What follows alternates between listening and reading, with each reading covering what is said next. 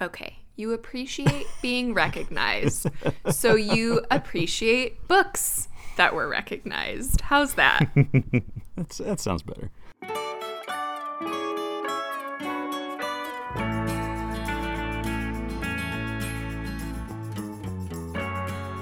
Welcome to He Read, She Read, a bi weekly podcast where a couple of married bookworms with very different reading tastes discuss books and the reading life.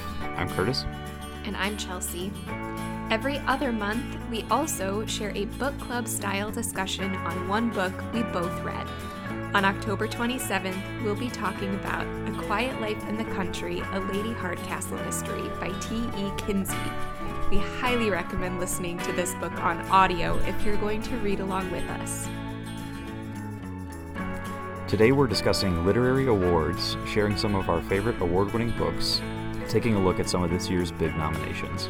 To find a list of every title we mentioned in today's episode, go to hereadsheread.org slash podcast for some show notes.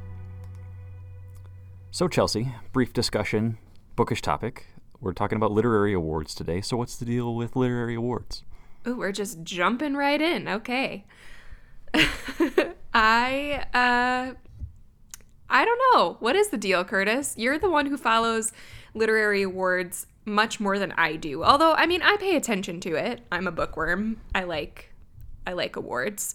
But well, we say we say pay attention as like I'm following it like the academies or you know the Emmys, which just happened. But it's more so that when I'm in a bookstore, it's one of my factors that I'm looking for, or when I'm researching an author, it lends gravitas to the work. It's not so much that I'm you know year to year looking at oh look at the nominations it's it helps me when i'm in a bookstore trying to make a determination is the way that i look at it how about you that's true. Maybe I'm the one who pays attention more. I'm interested in the nominees. And if I'm trying to find a book to read or if I'm deciding between a couple of books, sometimes I'll look at those lists just because it helps narrow down the scope a little bit of what some of the mm-hmm. best books of the year were, according to a certain group of people. And we'll get into that.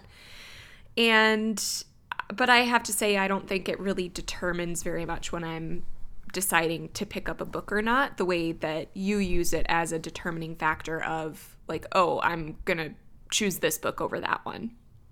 Well, I'm also attracted to shiny objects. So I'm looking.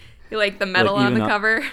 Well, well, even on my desk right now, like I have a copy of Station Eleven, and you can see clearly the medallion there for National Book Award finalist. Um, I've got another one on here that's like right above the center line of the title and the author, winner of the Pulitzer Prize for The Killer Angels. So it it draw it it's marketing purely and simply is mm-hmm. what it mm-hmm. and it draws me in. Um, it's the same reason I get suckered in for all of the you know staff recommendations because you know I'm attracted to shiny objects and people putting stuff like big gold medallions on their books. Uh, you're also an Enneagram three, and I think that we could argue that this fits into that personality wise. Like if I'm going to take the time to read something, it better be with somebody who's award winning and knows what they're talking about.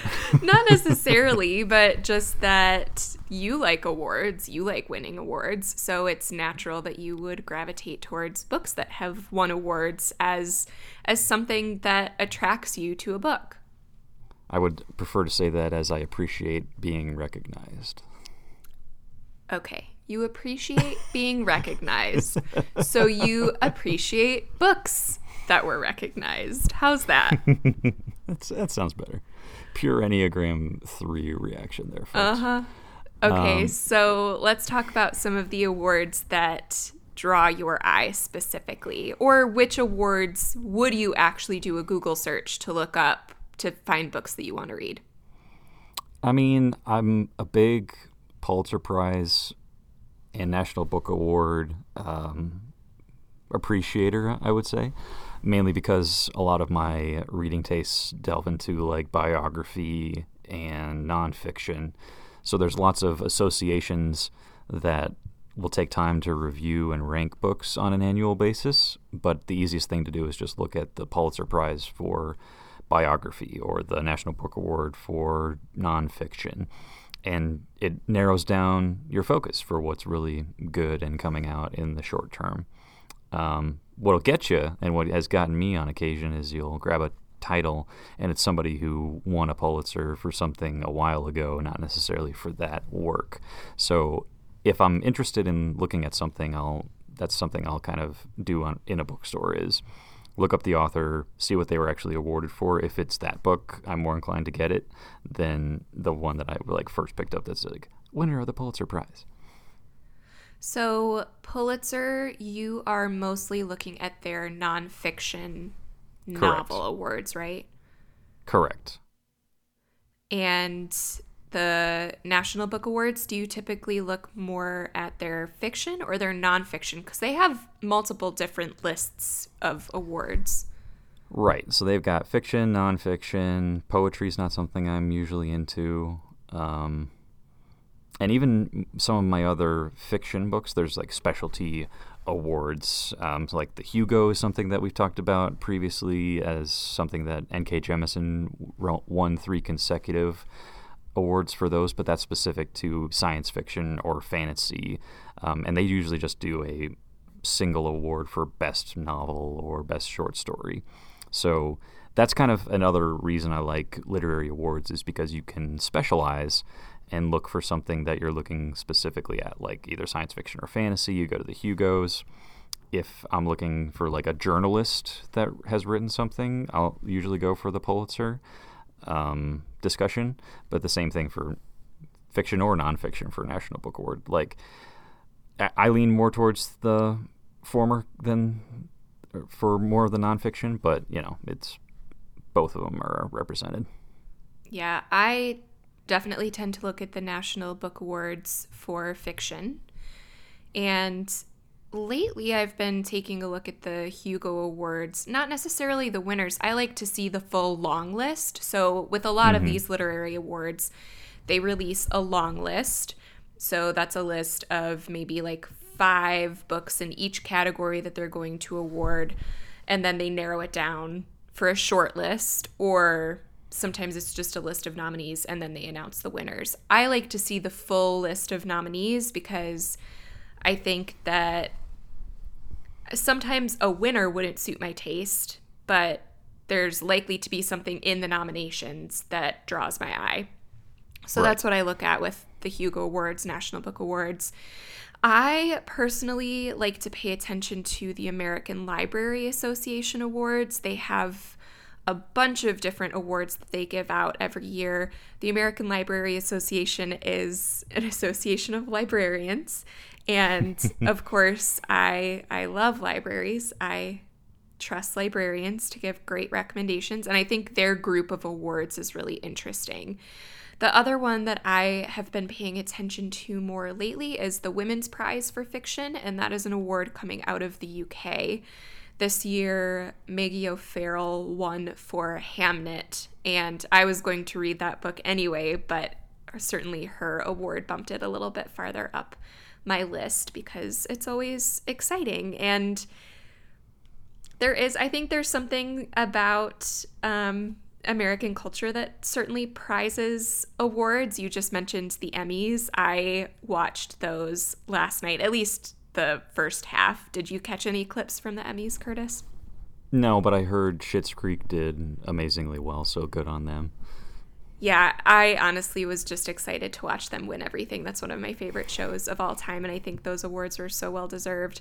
So I think that it's exciting when you when you love a book or you love a show and you want people to be recognized for it this literary award season, we're kind of in the midst of that season. Some award winners have been announced, are still coming up, but we're kind of in that season and I I think it's fun. It adds it like you said it adds that gravitas to the situation. But I also think that on the flip side it can get pretty snobby. How do you how do you see that? Well, a lot. So a lot of these awards, and I think you have some information about like what these awards are, where they come from. It's a group of people, sometimes people who would be considered the literary elite, who are nominating books and reading the books and deciding who won. It's not, these aren't necessarily like awards of the people. There are some literary awards like that that are a little bit more group, drawing from like just a group of what I would call ordinary readers rather than like authors or book critics. But some of these awards can can I think they can lean into snobbery a little bit. well, we can look at a couple of the examples. So, some of them are run by nonprofits. So, the National Book Foundation currently runs the National Book Awards, uh, even though they were existing back into the 1930s and continuously since the 50s. It's a new organization since 1989, but there's a board of directors and the representations from the book industry itself. So it's kind of like you know the industry is giving itself awards. So there's the chance for you know favoritism and lobbying. It's not like a people centric award. It is you know people from the industry and the institution recognizing themselves. Um, the Pulitzer Prize been around since 1917, administered by Columbia. So that one.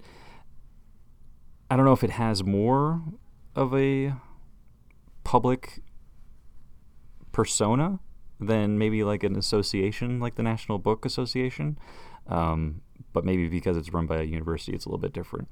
The uh, the Hugo Award is actually a different thing entirely because it's awarded at the World Science Fiction Convention and chosen by members of the association. So that one I actually like because it's part of a society that appreciates the work um, dating back to the 1950s, and it's voted on by the members. So I think that that's very cool.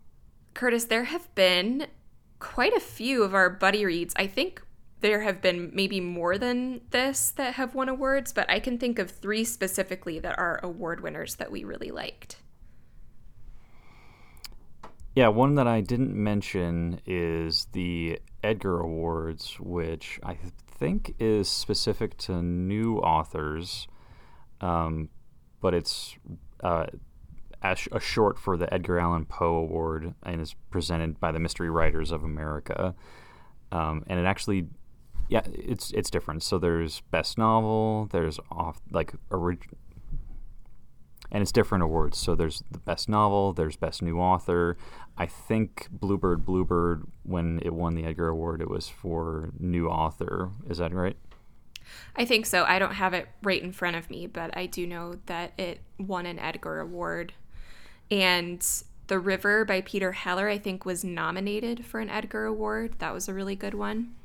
Mm-hmm. I I like looking at the Edgar Awards, especially because the kind of mystery that I'm into lately leans a little bit more literary. So getting some of these awards. I mean, I know I was joking a little bit and talking about the snobbery earlier, but sometimes I am looking for something more literary and with a little bit of that um, special writing style or something that might draw the committees of these awards. And in the case of Bluebird, Bluebird and the River for mystery, I think that that definitely works.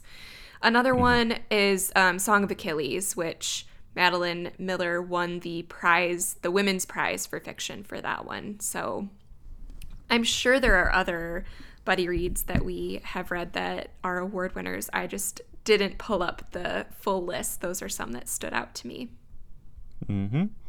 Uh, for the record, because I'm looking it up, uh, the Bluebird Bluebird did win the best uh, novel of that year. Uh, it wasn't just for the new author. Although oh, that, nice. I believe that was her de- I believe that was her debut, right? No, she had written um, several other mysteries before. Got it. Okay. So, Curtis, this is the part of the show where, before we get into recommendations, which today we'll be recommending some of our favorite books that have won awards and some of this year's nominees and winners that we're excited about. But before we get there, we like to give some short and sweet book reviews. So, I don't know if you've finished a book lately because we just recorded our last episode not that long ago, but are you currently reading anything that you can share with us? I did come upon a book that I am going to start soon uh, that somebody had left at work um, when they redeployed, and it's Like War by P.W. Singer and Emerson Brooking. Uh, it's the the subtitle is the weaponization of social media. So P.W. Singer wrote uh, Ghost Fleet, which is something that I've talked about on the show previously, and this is nonfiction uh, talking about how different societies and um, in the nature of 20th century are using social media in the political sphere, in politics, in war, uh, that type of thing. So I'm interested in picking it up. It's been on a couple of short lists for military readers uh, and some book lists uh, for the past couple years. So hopefully finish it in time for the next show. Oh, that sounds interesting. I thought that I recognized the author's name. Mm-hmm. How about you? Do you have a review?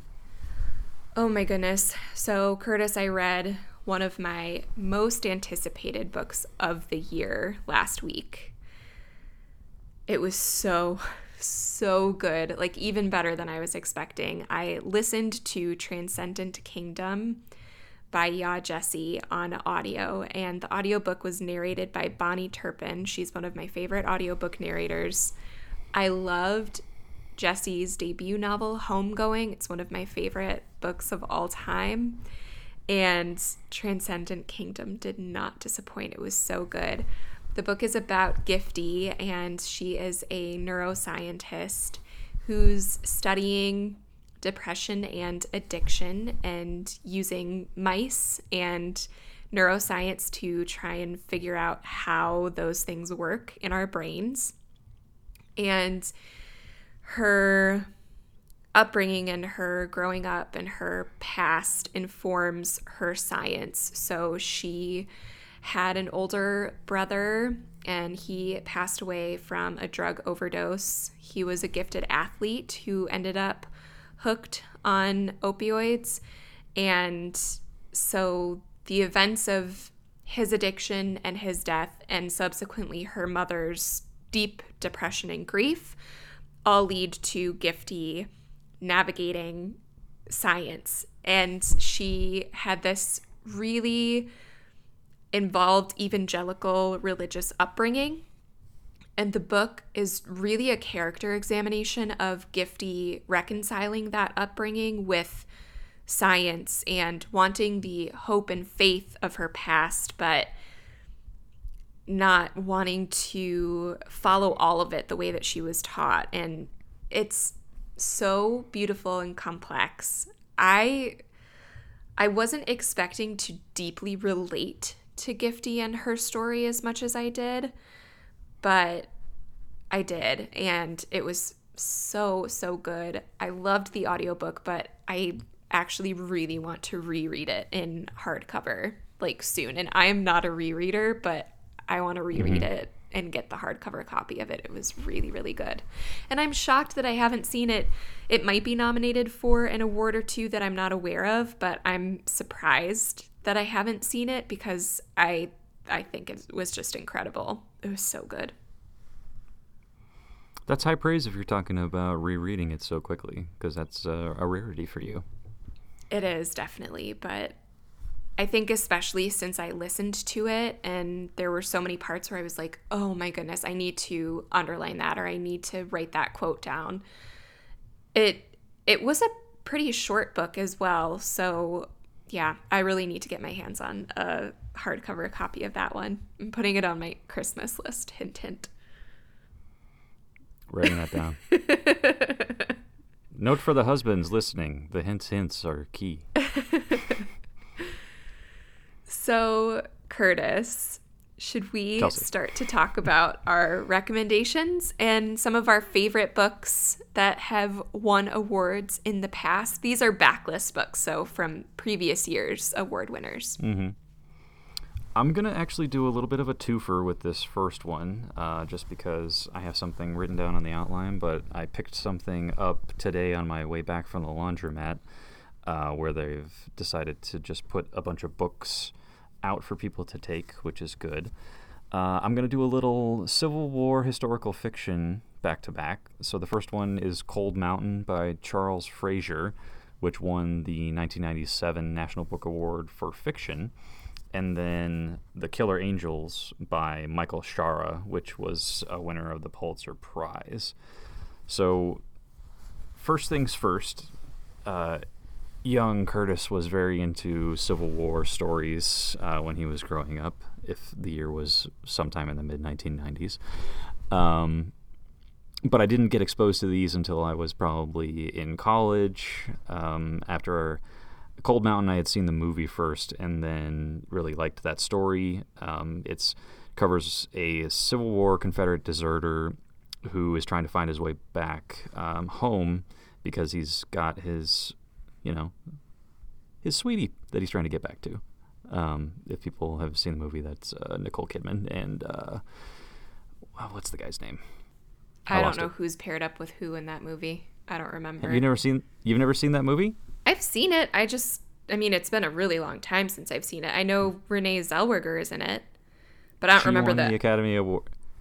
Yeah, but I don't remember yeah, Renee the guys. Zell- yeah, Renee Zellweger won uh, the supporting actress Academy Award for it. Ah, it's Jude Law. Nailed it. Oh, okay. Yeah. So part of the reason I think I liked it um, is it's got a little bit of a little bit of the Odyssey to it. I don't know if you would see that, but it's a guy who goes off to war and not necessarily a deserter in Odysseus's case, but he's trying to find his way back home, and then the story goes back and forth um, as far as the obstacles that are in his way. What I like about the book as well is it has different narrators. I always like a back and forth chapter with different narrators telling the story. So that's the first one, and then and then the Killer Angels, uh, which goes back to 1975. It was awarded the Pulitzer Prize for fiction, so it goes pretty far back, and it tells the story of Gettysburg in a historical fiction context. Uh, so it's got the main protagonists, Buford, Chamberlain, Longstreet, Lee and it's the basis for the film Gettysburg, which was released in 1993. So I think something that I have seen in my books that I like that have won awards that are based around historical events, if they're turned into films, if they're turned into series, I'm a big fan of them. So Gettysburg as a movie, Cold Mountain as a movie, um, David McCullough's John Adams, which I've mentioned on the show before, was turned into an HBO series. So if you're looking for that type of stuff, uh, those are a couple of options that I really like. The first book that I would like to talk about is one of my favorite books of all time. I don't remember. I probably have mentioned it on the podcast at least once, but maybe not that often. Salvage the Bones by Jesmyn Ward won the National Book Award in 2011, and it's such a good book. I think that it will be a literary classic, and it's just incredible. So, Salvage the Bones is about a group of siblings, and they live with their dad, and Hurricane Katrina is about to hit. And they are pretty much left to their own devices. Um, their dad isn't much of a help to them. And this is a story of poverty and family and gosh the the moments and the writing that Ward does around describing the weather and the hurricane are stunning and so tense this book is heartbreaking. It's not the easiest read, but I just kept turning the pages because I was so invested in the kids and the main characters and had to know what would happen to them, even though I knew that it probably was not all going to turn out okay. But mostly, I just am in awe of Ward's writing. So I can see why this book won the National Book Award. I think she has won some awards since, and I'm sure it won't be her last. Jesmyn Ward lost her husband to COVID 19 recently. Mm-hmm. And she wrote an article about her experience of grief and gosh if you don't want to take the time to read one of her novels, you need to read her piece. It's I mean, it's it'll gut you, but it's so so so good. So Salvage the Bones by Jesmyn Ward is one of my favorite books. It won the National Book Award, but I will provide a link to the article that I'm talking about. Um, I believe it was in Vanity Fair. And uh, yeah, it's called On Witness and Despair A Personal Tragedy Followed by Pandemic. So, um, yeah, I I highly recommend reading that article, and I'll make sure I put a link. Put a link in. Curtis, what else do you have for us? So, this is a perfect example where if I'm looking for a journalist who's written a historical nonfiction book, um, I go for the Pulitzer Prize list. So, Ghost Wars uh, by Steve Coll is a 2005 winner in general nonfiction, and it covers the secret history of the CIA in Afghanistan from the Soviet invasion prior to September 10th, 2001. So I read this pieces of it in college um, when I was writing my uh, graduate thesis, um, part of my research dealt in that time period, and then um, I read it again before I deployed to Afghanistan the first time. And Steve Coll is a journalist, academic. Uh, he's currently the dean of Columbia University School of Journalism. And the whole point of his, this first book is it was going to be a two-parter. So this covers everything prior to 9/11, and then he has another book written after 9/11, when covering the same region called Directorate S. So what I really like about uh, this is it's well researched, as you would imagine, but it's an in-depth look at how the CIA was active in Afghanistan during the Soviet time period and the aftermath, and kind of their interplay with the Pakistanis, ISI, different intelligence organizations. So, for people that are interested in like the current instability that is going on in, you know, Southeast Asia and American involvement to in and responsibility for that in the early 80s and 90s, uh, it's a perfect example. So, for me, it was helpful uh, just kind of learning the regional players before I spent some time over here, um, and then it uh, is still well researched and entertaining just to see what we were involved with back in the day. So, Ghost Wars, Steve Coll, well well recommended. I know that's one that you've passed around to several of your friends who have really enjoyed mm-hmm. it. So, yep. Good recommendation. Okay, another book that I would like to recommend is Long Way Down by Jason Reynolds. This this book won a lot of awards, but some notable awards are Uh, a 2018 Newbery Honor, the Coretta Scott King Award, and the Edgar Award for Young Adult Literature. So, Long Way Down is YA. Jason Reynolds is a poet, so this is a novel in verse. And if you've never read a novel in verse and you're hesitant to try it because you don't think you like poetry, this is definitely one I recommend picking up, either Jason Reynolds or Elizabeth Acevedo. I think they can turn you around on the form. So, Long Way Down is about a kid and his brother died and the circumstances around his brother's death are um, tough. And he decides to take his brother's gun and he is ready to seek revenge for his brother's death. So he gets on the elevator. But then, as he goes down each floor, someone from his past, someone that knew his brother, steps on and some of these people are ghosts. Some of these people we don't know if they're real or not, but they have a conversation with him. And as he goes down each floor, he gets closer and closer to making his decision about what he's going to do.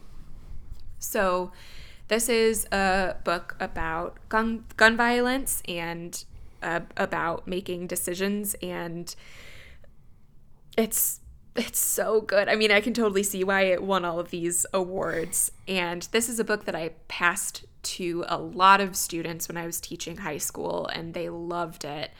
And because it's a novel in verse, it only takes a couple of hours, if that, to read. I definitely read it in one sitting myself. I think the audiobook is really good. So I highly, highly recommend Long Way Down by Jason Reynolds. Okay, I'm going to close out my uh, favorites that have won awards, uh, and I'm going to get away with another twofer. You know, normally you do this, but this has been uh, my MO for today. Um, so I'm going to cover Ender's Game by Orson Scott Card and Starship Troopers by Robert Heinlein, which are both Hugo Award winners for Best Novel. Um, Starship Troopers in 1960 and Ender's Game in 1985. So Ender's Game and Starship Troopers both share that they are. I'll call them coming of age stories about people who grow up in a military training science fiction environment, uh, and they're both stories that talk about progressing people in young age uh, up through a deliberate process to get them conditioned, I think is the proper word, in order to fight for the good of humanity against this unknown um, enemy that's threatening humankind. Part of the interesting thing that I would want to revisit some of these books is recently there's been criticism for the authors about the reaction as far as like making the aliens akin to people of color and then just the way that people respond to it as kind of like a propaganda piece. So idealistic of like respecting the military to the point of its too far to the extreme and leaning towards fascism. So I'd be interested to read these again because the first time I was exposed to them was when I was coming up in school, getting ready to go full on into the military.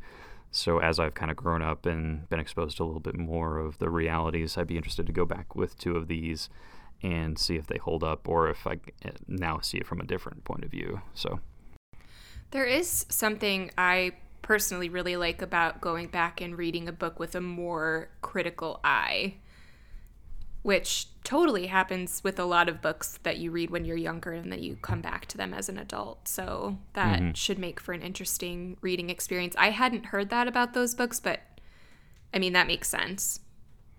Yeah, more so on the Starship Trooper side um, because of the glorification of the military. Um, Ender's Game not as much, just because it's more of that's more of a classic coming of age story, which is why that I like it. So, you know, I'm I'm interested to see what both of them bring to the table. I, am sure they still hold up for a lot of reasons, but I'd be interested to see how a more critical look at them, what that'll uh, come across. So, those are my recommendations for books that I like that have won awards. All right, I have. Uh one more to share, and then we will get into some of the books that are on our to be read list that have won awards either this year or really recently. So, another one is Circe by Madeline Miller. We read Song of Achilles together and loved it. One of our favorite buddy reads of all time. But I read Circe, and I think I liked Circe even better. And this one won the Alex Award in 2019. And the Alex Award is one of the American Library Association awards. And the list of Alex Awards is books that are adult fiction, but could work really well for younger people or teens to read. So I like looking at this list because it's a great resource for deciding which books to bring into the classroom. And I just find that crossover really interesting. As a kid who, as a teen, read mostly adult fiction because YA wasn't a booming industry at that time, I am interested in that crossover. Circe by Madeline Miller also won a Goodreads Best Fantasy Award. I despise the Goodreads Awards, but I think that I'll save that vitriol for another episode. I just think that they are terrible. So we'll save that rant for another day. okay, okay. You you want to let it out now? Nope. I I haven't. I I like to really take time to articulate my opinions, and I haven't had the time to figure out how I want to articulate it and provide the evidence to back me up. So I would rather save that for another day. See, I'm very much just seat of pants, get it out the way now. So I know. It's a good thing that we're balanced in that way. well, before we share more book recommendations and books that are on our to be read list, we want to tell you a little bit about our favorite audiobook service, Libro FM. I have been an avid audiobook listener for years, and I'm constantly listening to an audiobook, especially with Curtis on deployment. I always have an audiobook to keep me company while I am making dinner for myself or walking Penny around the neighborhood. I mentioned listening to Transcendent Kingdom by Yaa Gyasi earlier, and I finished that, so I just downloaded Mexican Gothic to read next. So, Curtis, what are you listening to right now? Well, I just downloaded Stamped from the Beginning, which by chance is also a National Book Award winner, so it ticks some boxes there. And that's a big commitment. Uh, it's about 17 hours, but Libro FM is our favorite because with each download, we're supporting an independent bookstore. We're all about supporting favorite indies so that we can go on plenty of bookstore dates when I get back. The Libro FM app is easy to use. They just updated it, and we love our listening experience with their app. So you can enhance your reading life with audiobooks while you support small business. The best part of Libro FM is that you can support an independent bookstore. So we urge you to switch to Libro FM audiobooks today. For listeners of the He Read, She Read podcast, you can get two audiobook credits for the price of one. Go to Libro.fm, that's L I B R O dot FM, and enter the promo code HRSR. Or you can click on the link in our show notes. With each listen, take pride in knowing you're supporting local bookstores. Okay, Curtis, let's get into a to be read list. So these are books that we have not read yet but based on their awards, we want to. So, what do you have at the top of your list?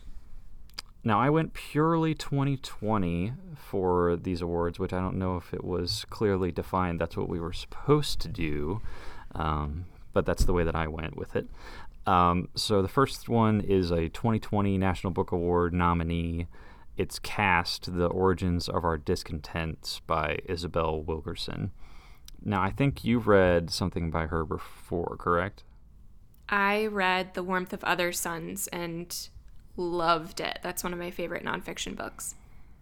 So, the point of this one is it talks about racism as an aspect of a caste system, which is talking about society characterized in a hierarchical sense, in- inclusion, exclusion, purity. And she does this by comparing aspects of people of color in America to caste systems traditionally in India and Nazi Germany. So it's going over how societies are shaped by them, how people interact in a caste system, and to me that seems like it it references conversations that I've been having where racism and in a society is constructed out of like a social hierarchy in certain extents and a caste system in other countries. So I'm interested to see how that's applied to a United States aspect, and I'm rooting for her to win. I'm excited to read that one too, especially since I loved her first work so much. I have a uh, national Book Award long list nonfiction pick on my list, too. I would really love to read The Dead Are Arising The Life of Malcolm X by Les Payne and Tamara Payne. So, this one is a book that was started by Les Payne, and he interviewed a bunch of people who knew Malcolm X, who worked with him who encountered him, and he was collecting all of these interviews to, to write this book. He passed away, and his daughter picked up the torch and finished the interviews and then finished the book. So it's written under unique circumstances, and it just sounds really good. Uh, one of my favorite books is The Autobiography of Malcolm X. That book really made an impact on me. And so I'm especially eager to read this book, The Dead Are Arising The Life of Malcolm X. I'm also interested in it because of the format. Part of what I loved about The Warmth of Other Suns by Isabel Wilkerson is the way that she used interviews and took those stories that she heard and crafted a narrative out of it. So, anytime that I hear about journalists and historians conducting a bunch of interviews in order to gather stories for their book, I'm interested in reading what they have to say. So, that is The Dead Are Arising The Life of Malcolm X. Okay, my next one is covering an aspect that I like about the Pulitzer Prize system where historians can take little known stories that I haven't heard of and present it in a way that and get some good recognition for it. So it's the Sweet Taste of Liberty by Caleb McDaniel. So Caleb McDaniel is a professor of history and incoming chair of the Department of History at Rice University.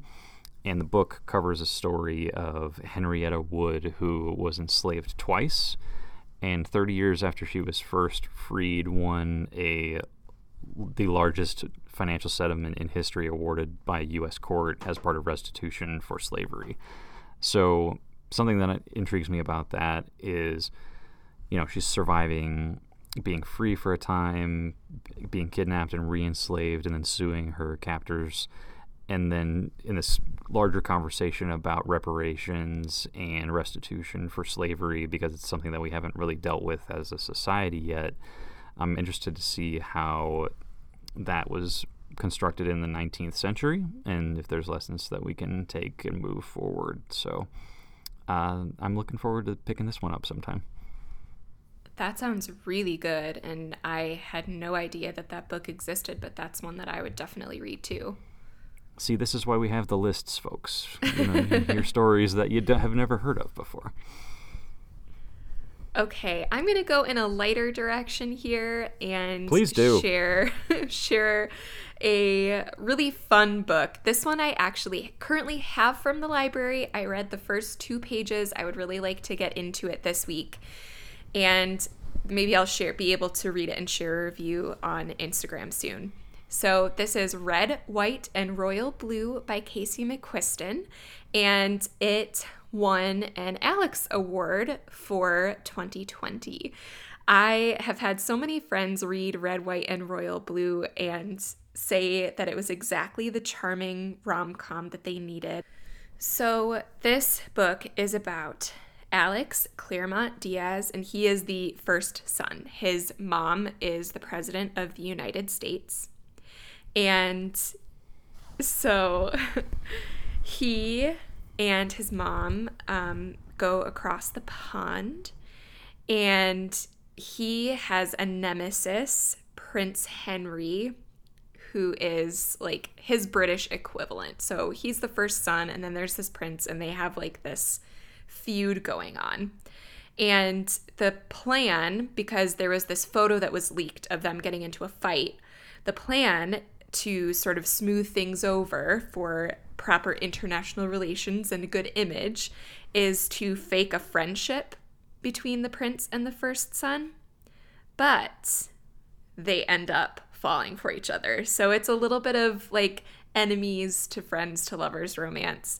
And part of what people really love is the imagining of what the United States would be like with a female president so it's like a little bit of escapism that way. And then in addition to a really fun romance. So that won the Alex Award for this year, or one of the Alex Awards. There are several books that won an Alex Award, but that's Red, White, and Royal Blue by Casey McQuiston.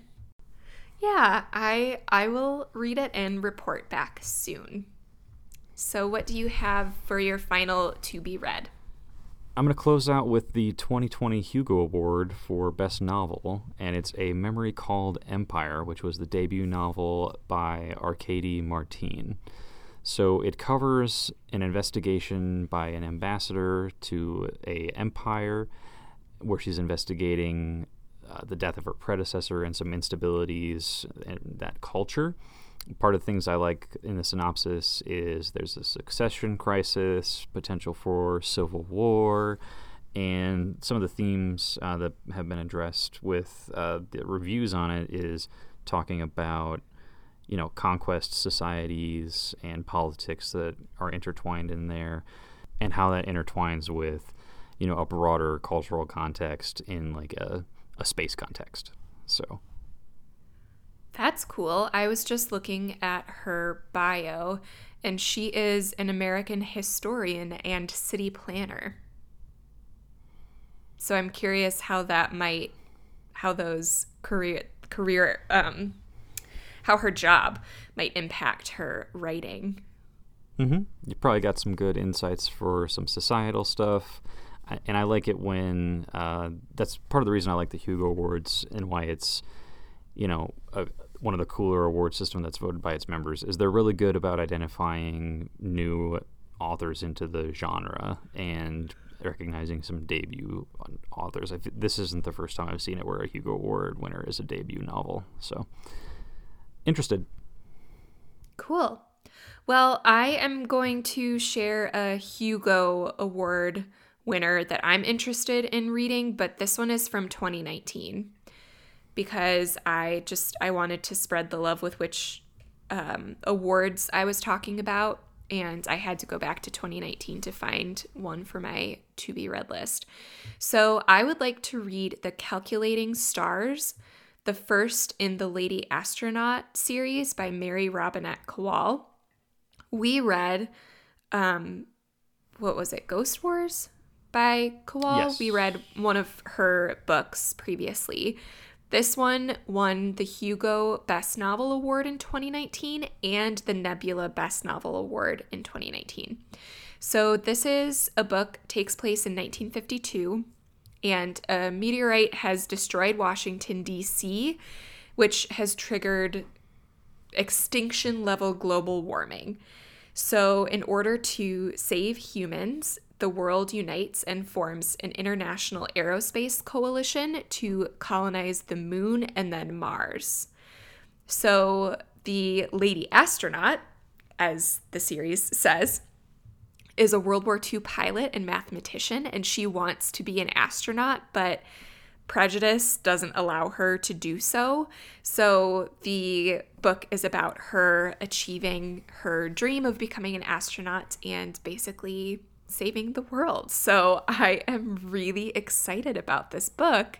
I hadn't heard much about it, but it sounds like it it sounds like it's totally in my wheelhouse for fantasy and science fiction where it is it's got realistic enough elements that it's sort of grounded in reality and setting, but in super high stakes, but there's this sci-fi element to it, and yeah, I'm I'm excited about this one. So that's the Calculating mm-hmm. Stars by Mary Robinette Kowal. Yeah, I liked that part of Ghost Talkers where it had the historical context, and that's something that you liked about um, the N.K. Jemisin book that we read, where it's still based in a realistic setting that you can, you know, you don't have to suspend your disbelief as much. Yeah, I I'm not a high fantasy fan. Like world building's great, but I don't need it. I I like something that has that dose of reality. So well, I feel like this episode made me add to my to, to, to, be read list just because of the books that you mentioned today. So I am I'm excited about these good reads coming up on our lists. Now you feel how the listeners feel. Curtis, let's talk about recommendations of the week. I am curious to hear what you've been watching lately. So this is twofold. So there is a new trailer out for the Mandalorian season 2, which is going to drop at the end of October, I believe. And part of the lead up to the second season of one of my favorite shows that I've, we've talked about on the podcast before is there's characters in it that are from uh, a animated series that uh, Lucas put out so it's Star Wars: The Clone Wars, which is available on Disney Plus. So I've been watching that lately, and m- mainly to get ready for Mandalorian season two and uh, figure out who these characters are uh, that are going to find their way over into the live action realm uh, from this animated series. So, uh, backstory is I think the character's name is Ahsoka, and she is being played by Rosario Dawson, who I really like. And the character goes back. The Clone Wars are a period that's between Episode two and Episode three. Not to go down a huge Star Wars nerd uh, track there, but um, eventually leaves the Jedi Order and becomes some type of an espionage spy character. So I'm interested to see how she interweaves with the Mandalorian. So watching the Clone Wars, doing some research for the Mandalorian, you know, normal nerd stuff. I was gonna say, Curtis, I think people expect you to go down the nerdy Star Wars rabbit holes, so go go full force if you want to. Yeah, I'm just trying to figure out who these characters are uh, that I'm going to be watching once October rolls around and we get the next season of uh, Jon Favreau's masterpiece. Well, speaking of favorite shows, my favorite show is coming back, and episodes are going to be on Netflix as of September 25th, which I think is just before this episode releases. So, when you're listening to this, Great British Baking Show is back and we can watch it on Netflix. I'm so, Curtis, this is exactly what I need, exactly when I need it. I mean, mm-hmm. my prayers have been answered. yeah, that's a masterpiece if I've ever seen one. I'm so excited. I am definitely going to watch on September 25th. And then I think so I think it'll be they did this last season, right? Where they released one episode at a time so that we could kind of watch along with the British audience. Yes. So I know what I'm going to be doing every Friday when those episodes drop and I'm so so excited about it. See, I tried to make a masterpiece joke cuz BBC, but then I remembered that's PBS, isn't it? Yeah, it has nothing to do with Masterpiece. I was wondering what what you were doing there. Sometimes the jokes don't land, Chelsea. Sometimes. well, that's all we have. Thank you to everyone for hanging out with us today. For podcast news and reading updates, make sure to follow us on Instagram at HeRead On the weeks when we don't release a podcast episode, we send out a newsletter with short book reviews and a list of our favorite things. You can subscribe to our newsletter at he read she read at substack.com. If you need a book recommendation or have a question for us, please send an email at he read she read podcast at gmail.com. We love answering your questions or recommending books if you have a specific taste or for someone or for yourself. Also, a special thank you to Mark Anderson and Miles Eichner for our new theme music. I actually really like it even though I don't like change. and thanks to Libro FM for sponsoring this episode. Before you go, remember the couple that reads together. All we do is win. Win, win no matter what. Or we just read books that win.